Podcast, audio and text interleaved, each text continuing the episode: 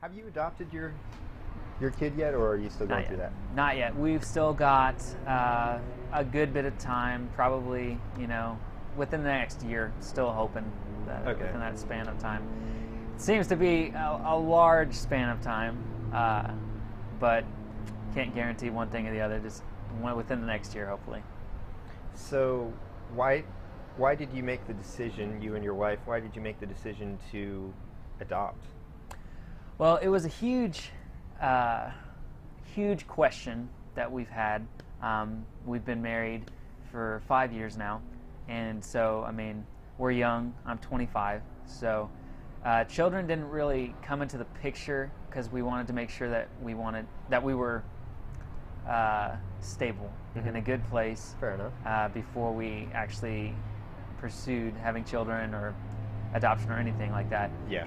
Um, I had not fully considered uh, fostering or adopting uh, until probably uh, probably 2019 last year. Okay. Um, we had I had a conversation with a friend, uh, it, who I met up with on a regular basis. Um, you know, every couple months or so, um, and we had a conversation about adoption, and he had been adopted, and so uh, he got to share his experience. And uh, as a Christian, um, we've talked about. I mean, part of the Christian faith is our adoption uh, into into God's family, Okay. and uh, and that had kind of worked its way into our conversation that one of the best things that can be done uh, for a child in need is to bring them into a family. Mm-hmm. Um, and so we kind of opened up the possibilities uh, and, and our options uh, in our future family that adoption would be one of those options. Yeah. So was that a hard decision? Were you guys torn about that for a while? Yeah, uh, you know, we had, we've had, like I said, um, we're young, so we've had career opportunities. Uh, we both graduated college, my wife and I, uh, got set into our kind of our career field, Mhm. and uh, and we weren't sure what bringing in another person into our family dynamic No was going to look like. yes, and and like that's that is so true that no one is really ever prepared to be a parent. Um, it's just because you're dealing with another human being with Mhm. a, with their own will and their own decisions to make and their own bad decisions to make. Uh, and you know, you get used to a, a spouse, Mhm. right? And, and how they interact with you, and you learn how to interact with them. Uh, and usually that takes years, you know, dating, engagement, and then of course marriage, and how long that takes to get used to each other. Mhm. Um, so, particularly with adoption, that's bringing in a, a child who probably has had developmental delays or um, trauma in their history Yeah. uh, that really affects their mood swings and, and their own reactions. Uh, that this brings in a different kind of uh, struggle, a different kind of challenge Mhm. that we would have to be prepared for. Um, so it really is kind of a psychological thing to to prepare your mind for the uh, the hardship Yeah. you know the um, the stress, the time, the attention that it takes Mhm. uh, to take care of them properly. So what was the thought process immediately before you said, "Hey, I'm ready"? Well, we had opened ourselves up uh, for for foster care, got into that uh, process, and uh, and part of the foster care system is to take care of a child temporarily. Mm-hmm. Um, that is probably the broadest sense for foster care, um, but you can adopt through foster care. So once we had taken that temporary step into into caring for a child, um, we really considered his his needs and long term what that was going to look like. Mm-hmm. Was he going to uh, need a permanent home, and would we be the best place for him? Would we pr- provide the most Yeah. resources um, and be ideal? Mhm. Um, so, the moment before we decided, um, we thought if he leaves us, if if our foster child leaves us, will he be going to a better place, or is there a better home for him to go to? And I'm not to say that there's no other family that could treat him well and raise him well, Yeah. um, but that we have been positioned so so well to take him on um, that we weren't we weren't as hesitant as we were before. Okay. We thought, you know, the struggles are there, and they they Yeah. are they are, you Yeah. know, um, but that we have been kind of just kind of we've been put in a place where I've been trained to deal with uh, with trauma Mhm. and with uh, abuse and neglect histories. Uh, through my work, I've been trained through that, uh, and my wife obviously has been trained uh, as an interpreter. Um, how she is able to connect with him on a communication level uh, that other families just can't, or or in a way, his options are just going to be limited. So we found ourselves in the right place, the right time, with the right resources, and felt that Mhm. um, that God had set this up that we, we, we couldn't say no. You know, it was Okay. something that it was Yeah. important. So, uh, when you got the foster kid initially, were you thinking we want to potentially ad- adopt a kid, or were you not really thinking about that? What were you thinking at that point? Uh, at first, it was a big it was a big moment to care uh, for the kid, uh, and we had already established a relationship prior to him coming into our care. Okay. Um, and so we wanted to make sure that that he was taken care of through the process, his Mhm. situation and his circumstances.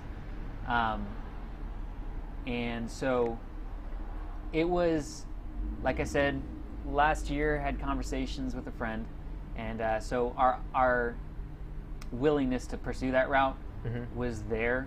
We hadn't committed necessarily to it uh, right off the, the bat for sure, um, but but we knew that if ad- adoption became an option, that we would uh, definitely be open to that. Um, Okay. We don't. We didn't want to make a relationship and then break a relationship, uh, Yeah. especially if he needed us. You know? Yeah, for sure. So, yeah. Yeah, I know a family who adopted eight kids, and then they got a divorce. Oh my gosh. Yeah. You know, I. Oh, that is so rough. I. It is. It really know. is. Th- those those kids are gonna have trust issues for sure. It's true. It's so true.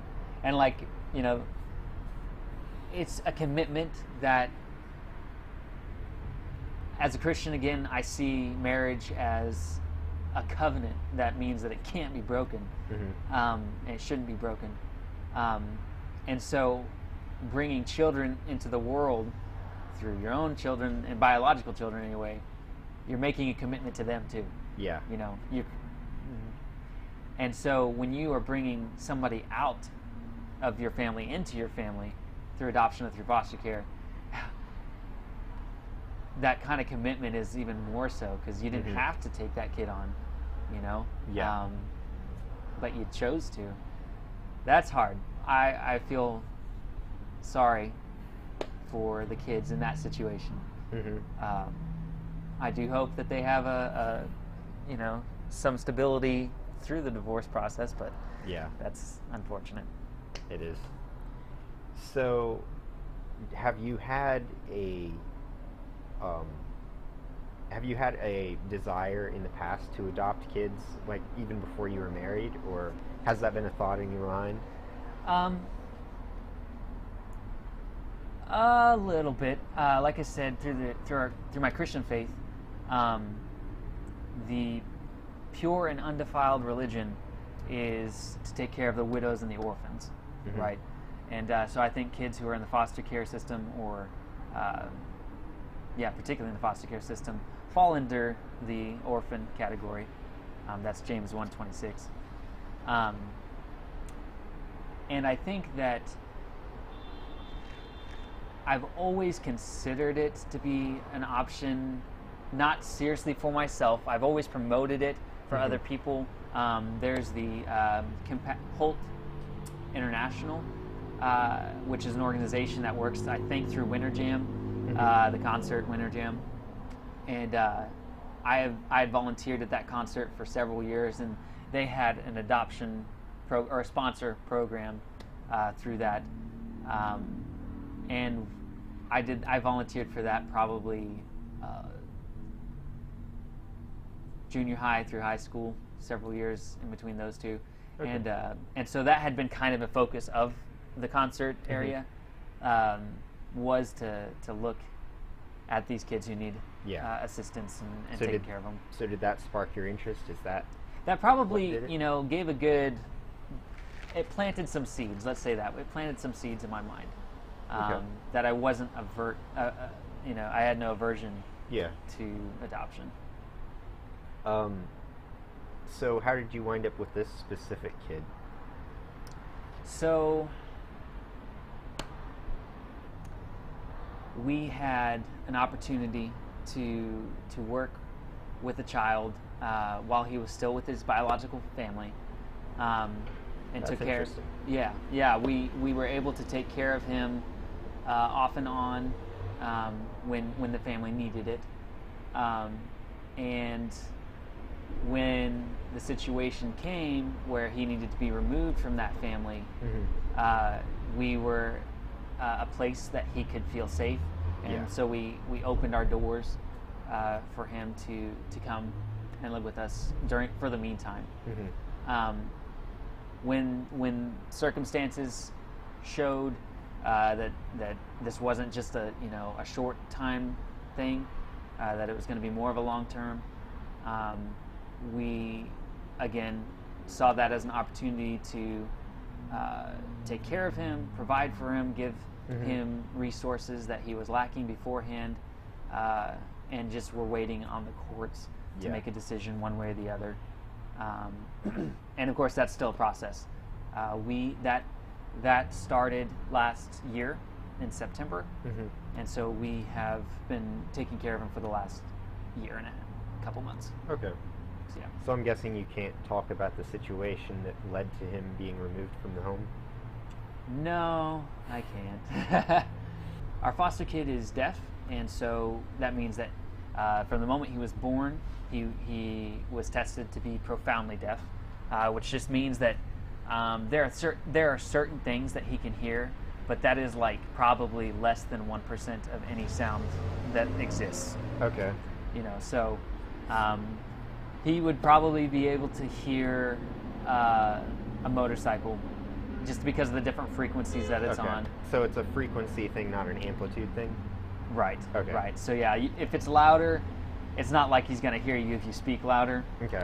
uh, there's you know there's a chart i wish i, I could remember it um, but they, they have a list of things that he could hear and things that he can't hear and obviously it's like hums and stuff like that. You can't distinguish speech. That's a big thing. Yeah. a lot of people a misconception with with the deaf is that if they could only hear then they would be able to understand you know? But it's also an association you know? Mm-hmm. um, up until the age of two or three, uh, there's a lot of neurological pathways that are developed uh, that a child will hear things and they will associate it with whatever that sound is. Where is it coming from? Mhm. And, uh, and, and those things are developed. And again, I'm no ex- expert on it. Um, but for him, he had no aid or no. um surgeries or treatments or anything uh, since he was born, and so he grew up just without any any development in his ears, meaning that uh, he can't hear practically anything. Profoundly deaf. is Okay. Um, and because of that, uh, he needed a language in order to communicate.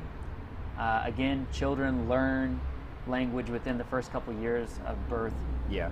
and uh, and he didn't have access to language uh, well beyond that. And when he did get access to certain language, it wasn't reinforced, right? And so um, he might learn Yeah. the alphabet, you know, but if he's not taught it and practicing it, it just kind of in one well, not in one ear out the other. It's more in through the eyes and never replicated through signing, Yeah. you know. Um, and so for him, uh, he did not have a development of language, so Mhm. he was probably communicating at half his age level. Yeah. Um, so, you know, for an eight-year-old, speaking at a four or signing at a four-year-old communication level, Yeah. um, which is which is a huge detriment to him. He's not going to be able to Mhm. pick up math and reading and uh, and anything if he's held at that uh, Yeah. level of, of education. You're gonna have to wait for him to catch up. Yes, and uh, and a lot of people just don't have the resources to to catch up that much. Do you feel like he's coming up to speed, like he's catching up, or do you feel like he's more offset in his development of language ability? You know, uh, language-wise, expressing himself, he is caught up. Um, he is on par with his peers. He probably even has a, a little bit. He's a little bit more. Um, how do you say this? he can express himself better, uh, I would say, than several of his peers because he's uh, been given focused treatment, so to speak, um, to improve in those areas. Uh, so I think that expression, he's on par. Um, as far as the rest of his grade level, uh, he is working his way up. Uh, a lot of that is reading and writing, and Mhm. because English is not his first language, Yeah. ASL, American Sign Language, is his first language. Um, he's, it's you know, it's going to be harder for him to catch up. Yeah. But he is doing pretty well, and he's exponentially uh, progressing more so than he was uh, before care, for sure. Well, that's good. Yeah, for sure. Uh, and he's a smart kid. He adapts well. Um, I think the areas that he he will continue to struggle with and need improvement on are on the emotional levels. Um, Yeah. Just being able to separate uh, his feelings in a way that he can address them Yeah. appropriately. Um, and you know that probably goes for all kids. All you know, all, Yeah. all kids, all teenagers are going through a process of learning how to emotionally cope with things. hmm Uh, but more so because of his history. Yeah. Yeah, it's something he's going to have a while to work with.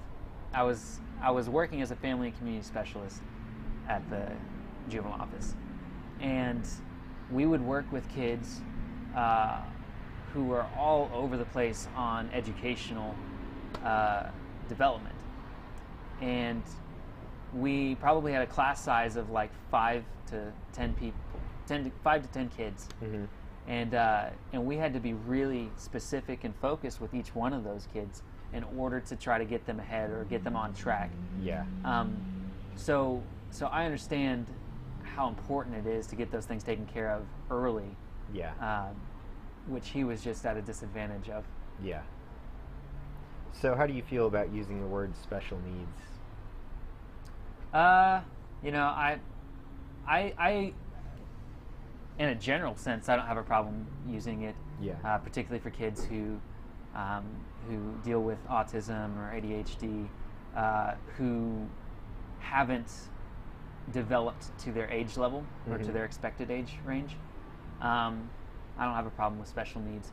In regards to the deaf, though, I would say that they aren't um, that they aren't falling into that category of special needs unless they have autism or ADHD, things that would, you know, maybe not even ADHD, but things that would uh, kind of compile upon each other hmm uh, because as long as they have access to communication and to language, they can be on on track with anybody.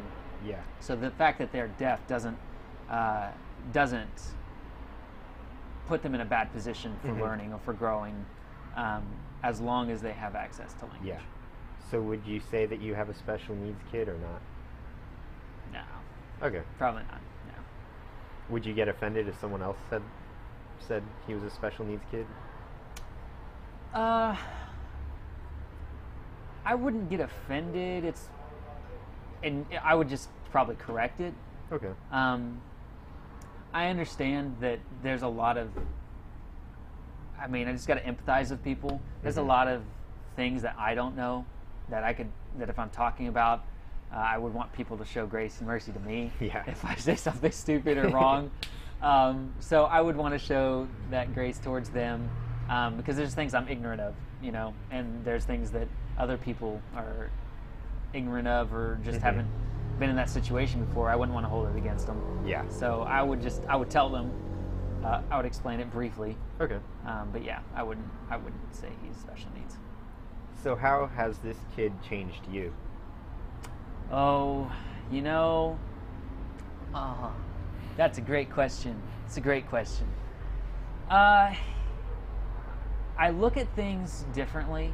Um, I always kind of compartmentalize, right? Uh, I go to work, that's my workspace. I go home, that's my home space. Mhm. Uh, if I'm doing hobbies, that's all that, you know, compartmentalizing. Um, now that we, we have a, a, a child, uh, it's not so much about what I'm doing and what I need to do, it's what they're doing and what they need to do. Yeah. Um, and so my responsibilities have increased, obviously. Yeah. Uh, I, I have a responsibility to make time for him. Uh, I have a responsibility to teach him. Even if he's going to school, it's Mhm. my responsibility to teach him more. Um, particularly after you, you know, Yeah. I work in the school system now. You look at the things that that aren't being taught, hmm and you're like, well, this is my opportunity, and explain it to them. So, so my responsibilities have increased. Um, my priorities have changed. Yeah. Uh, not entirely. I mean, I always knew that I needed to provide for my family, and that I needed to uh, be a good example, hmm uh, not only for children but for people around me. Yeah. Um, so I knew those things, but they've just kind of been heightened. Okay. Um, that if I'm at work, I need to work to make sure that we've got enough money coming in. Uh, that the things that I'm signing or saying, communicating, Mhm. are being watched, and so even more so they're being watched. Yeah. And so I need to uh, be wise in what I say and how I do things. Yeah. Um, an extra set of eyes just always kind of puts you in check and makes Yeah. you kind of evaluate yourself more. I think. Um, Has it made you more self-aware? Do you think? yes, uh, my pet peeves uh, are definitely I spotlighted them several times. um, some of which being um, I like alone time. You know, I like Yeah. being by myself. Not all the time, obviously. I love being. I'm like, you know, I'm a social person. I really Mhm. am out pretty. I'm pretty outgoing. Um, however, I really like just decompressing and uh, being out in nature and stuff. Uh, but with a child, your attention is always been, you know, always drawn. Come on, give me, look at me, look at me, look at me Yeah. and uh, and so I like being alone uh, to recharge, so to speak. hmm Um, I realized several things that I took for granted. Uh, going out to dinner, yeah. it becomes a whole different thing. so different. Uh, you know, it doesn't it doesn't necessarily have to be like we have to go and it, the the problem isn't like kid food things we have to go to. It's like, well, can we afford three people this night or Yeah. We can't like date nights. Date nights are harder because we have to find a babysitter Yeah. or uh, you know staying on top of that kind of stuff. Um, so I mean, there are certainly things that that we took for granted Mhm. uh, that we miss, but So how does finding a babysitter for a mostly deaf kid work? yeah, well, the the babysitter has to know sign language, right? Um, and so one of the great things for us in our situation is that we've had a really supportive family, um, which means that we've got a lot more resources for that kind of thing. Um, that they're able to to watch him more often, uh, and we've also been able to build some really good relationships within the deaf community, um, especially here in Springfield. Uh, there's a good deaf community here um, that we've been able to connect with several families. Yeah. Um, and that has not only been good for the babysitting side of things, but it's also been good for our education Yeah. and how they raise their kids, um, and how what kinds of things have helped them. hmm Um, so that's been really good, building good relationships in the community. Uh, so what's school been like? And since COVID nineteen is going on right now, has that affected it? Yeah. So, like, just school in general. Yeah. Uh, you know, early on, before COVID and stuff, uh, we were learning parenting through, uh, you know, how to how to teach our kids through parenting and all that. It was all fresh and new. Uh, so we kind of hit the ground running with that. Really helped him with his homework, reinforced all the stuff he was learning. Uh, then, of course, you kind of zoom to March, and uh, COVID hit. Everyone's going home. It's like this temporary hiatus. Uh, classes were just like not a thing. Yeah. I mean, and so we had to we had to all be at home, twenty four seven, around each other, no Yeah. break, and we did that for like two, three weeks, and I was like, you know, I didn't mind it because it was like spring break time. Mhm. Uh, so I was like, okay, well, stay home or staycation, right? Um, but that wears on you. Yeah. And uh, like I said, when you have a kid who's wanting your attention, your attention, and you have no break, hmm it really builds up a lot of stress. Yeah. So I can only imagine having more than one kid at home. Oh. Um, it was really difficult. Uh, they eventually started getting classes going, and he went through summer school as well. Um, we did summer school virtually the first half, uh, and that was a whole different thing. You talk about like kids learning how to work a computer is one thing, but like having to work a computer while you're at home with all these distractions of your dog and your the smells of lunch being cooked or whatever Yeah. uh, was really difficult to get him on on track. Yeah. Uh, especially for the long haul. Um, but we worked through that. Eventually, they they opened up the school for summer school that he went to go to, and that was good. Um, then, when this semester started, they went to a two day a week, right? So they the kid was expected to come to school in person for two days, and then the other three days they would stay home, work from home virtually. yeah. And uh, I'll tell you, um, just from a practical perspective, we can't afford a babysitter for three days of the week. Hmm We have to work, we both work full time. And trying to work out a schedule that worked with that was impossible. Yeah. Impossible. It Sounds complicated. Yeah, and we both worked in the school system, you know, and so uh, we were at work the, the all the entire time that he was going to be needing to work at school. So, um, so we worked it out with the school that he would be and several other students would be able to come in four days a week, hmm um, and then we would just have to afford uh, that one Wednesday uh, babysitting. Um, so that worked out pretty well. Um, again, scheduling was a hard deal to, to work with, uh, and also finding a babysitter who can consistently come and who also could sign. Yeah. Uh, took a little bit of effort for sure, uh, but we found a person and she was really, really good, very gracious. Um, she watched him and we were able to work consistently. Now, this is the first week uh, that all schools are four days. Uh, we have to adjust ourselves. Me and my wife have to adjust uh, for the stress of school being that large again. All the kids coming back and coming back four days. Yeah. Uh, we have to kind of resettle ourselves, regulate ourselves, um, and we'll see how that goes. Because uh, right now, you know, uh, I think that that our kid is feeling this, the tension of that Yeah. uh, even just going being in school and seeing all the kids there, I think that he's having to deal with that on his in his own way as well. Mhm. Um, but so we'll see. We'll see how that turns out in the long run. Yeah. You think you might adopt other kids in the future? Uh, maybe. Uh, we would we would be open to it. Um, of course, we open to it this time. Um, never tell God no. Uh, if He sets Yeah. something up that that we can be used for the benefit of another child, we would be open to it for sure.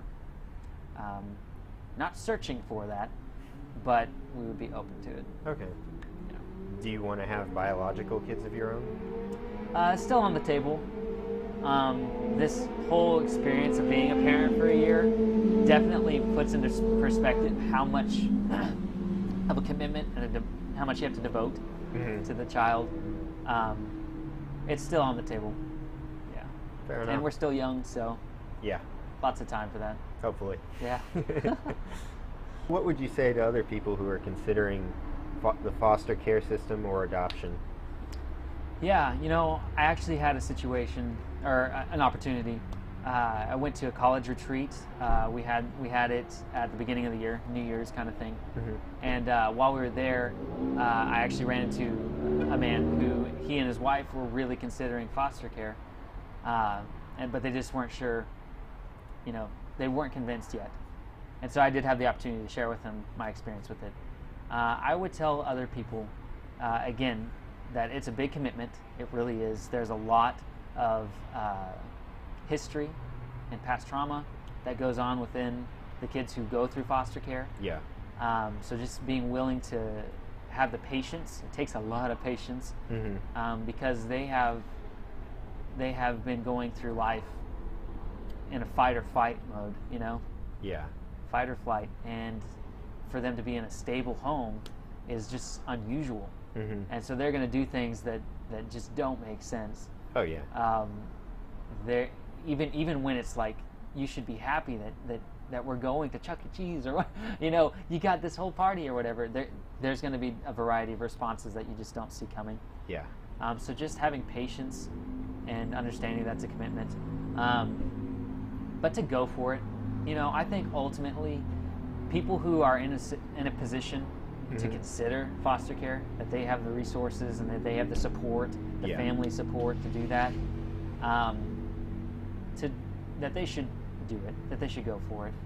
Um, I'm not on the line or on the side that says you know, you should foster care 11 kids, and, and foster care is the end in itself. Uh, I think adoption should be the end in its, the end goal that you're pursuing. Yeah. Um, just because my own personal conviction, I feel like it's hard to bring a kid into a relationship with your family, Mhm. and then to just break that relationship sometime down the road. Yeah. Um, so definitely consider uh, what your goals are. Uh, but I would I would recommend pursuing adoption if you're going into foster care. Yeah. Uh, but at the same time, if you feel like you can be a temporary placement uh, and build a good relationship, not one that, that makes you makes them feel bonded to you forever, Mm-hmm. but in a place where you can have a good relationship with them and take care of them while they're, you know, maybe they're aging out. You know, take care of a 16 year old for a couple of years until they can live life on their own. Yeah. Or, um, you know, taking care of 11 kids who just need a place to be because there's no other place for them to go. Mm-hmm. Um, you know, there's a whole range of options. Uh, so definitely, if you're feeling like you want to do it, I would uh, get involved with um, with caseworkers, social workers uh, who work with the juvenile office, especially because they deal with kids going through situations Yeah. like that. Uh, and I would ask them the questions. You know, what's expected of you? Um, how long of a commitment do you need to to prepare for? What classes you need to take? Uh, I would definitely just recommend it. Yeah. It's a hard thing, but it's a good thing, and you're making a difference in their life, whether it is a temporary thing or a forever thing. Yeah. What have you done to help him overcome any trauma or or just baggage that he's brought with him? Yeah. Um, we've had therapy set up, um, which is great. Nobody should dog therapy ever, uh, because it just it creates a safe space to discuss raw emotions and uh, perspectives. Um, So we've set up uh, therapy. Um, we've had open and frank conversations uh, about various topics, uh, ranging from um, what what normal means and what unusual is, Mhm. um, because there's so many things that that he just visually sees and interprets in his mind, and then he accepts that as like everyone goes through that or everyone uh, lives this way. Um, so trying to reorient his mind Mhm. so that he understands what is normal. Yeah. Um, It can be hard for any kid to grasp that. and it can. It really can.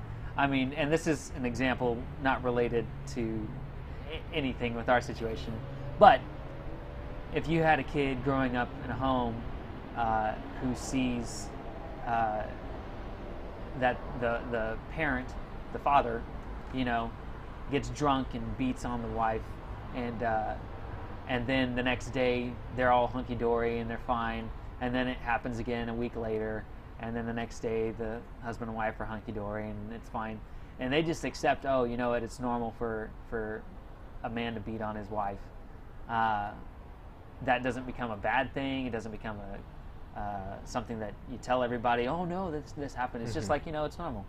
You know, when was the last time yours? You know, and they Yeah. just think that way. Um, but so, it definitely can be a process that, uh, like I was saying earlier, you got to be prepared for because you have to have that conversation. As a parent, you, it's your responsibility to, to tell them uh, what reality is Mm-hmm. this is wrong, this is right. So many times people shirk that responsibility, uh, whether because they think that the schools can teach them that, or they think that there's no such thing as right and wrong. It's just your perspective, what hurts you, what doesn't hurt you, what feels good, what makes you happy. Yeah. Um, so it's a big responsibility. Uh, so we want to take that on, make sure that we had those open conversations with him. Um, and also a lot of family involvement, right? So my parents, uh, my wife's parents, um, our, our church family, all of them being a part of his circle Yeah. in his community, um, really gives him something to draw from. Yeah. Support networks are huge. Yes, because without it, uh, I might say something to him, but if, again, if it's not reinforced by other people, uh, then it's kind of over his head or tucked away. Um, and so, being able to surround him with people who live out that life of like, oh, they're not divorced, because divorce is not normal. You know, it's not it's not the goal. It's not something that uh, that is a good thing per Mhm. se. Um, they look at uh, how we respond to interaction. You know, how we respond when we get upset. You know, are we just freaking out and busting a person across the face, or are we are we calm? Do we have an argument? Whether it's you know it might be a little bit heated, but it Yeah. it ends up well, and you have a good conversation and get over it. Yeah. Uh, and so him just seeing those interactions, it helps him uh, interpret things correctly and keeps it. It helps it to stick. Really. Yeah.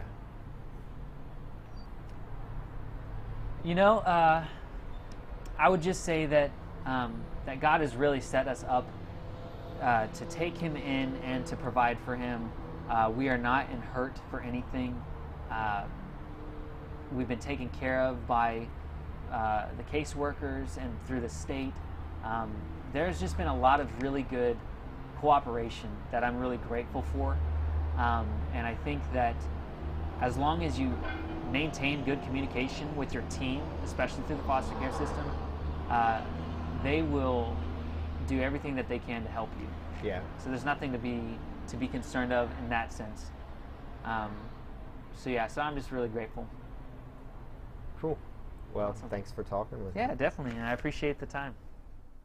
Hey, thanks for listening to this episode of Something Meaningful. I firmly believe that what I do helps both those I talk to and those who listen to the podcast or watch the videos. You can help me improve my content and reach more people by donating on my Patreon at Something Meaningful Show, on my Anchor account, by subscribing to my YouTube channel, and by sharing this with your friends. With your help, I want to get this to as many ears as possible.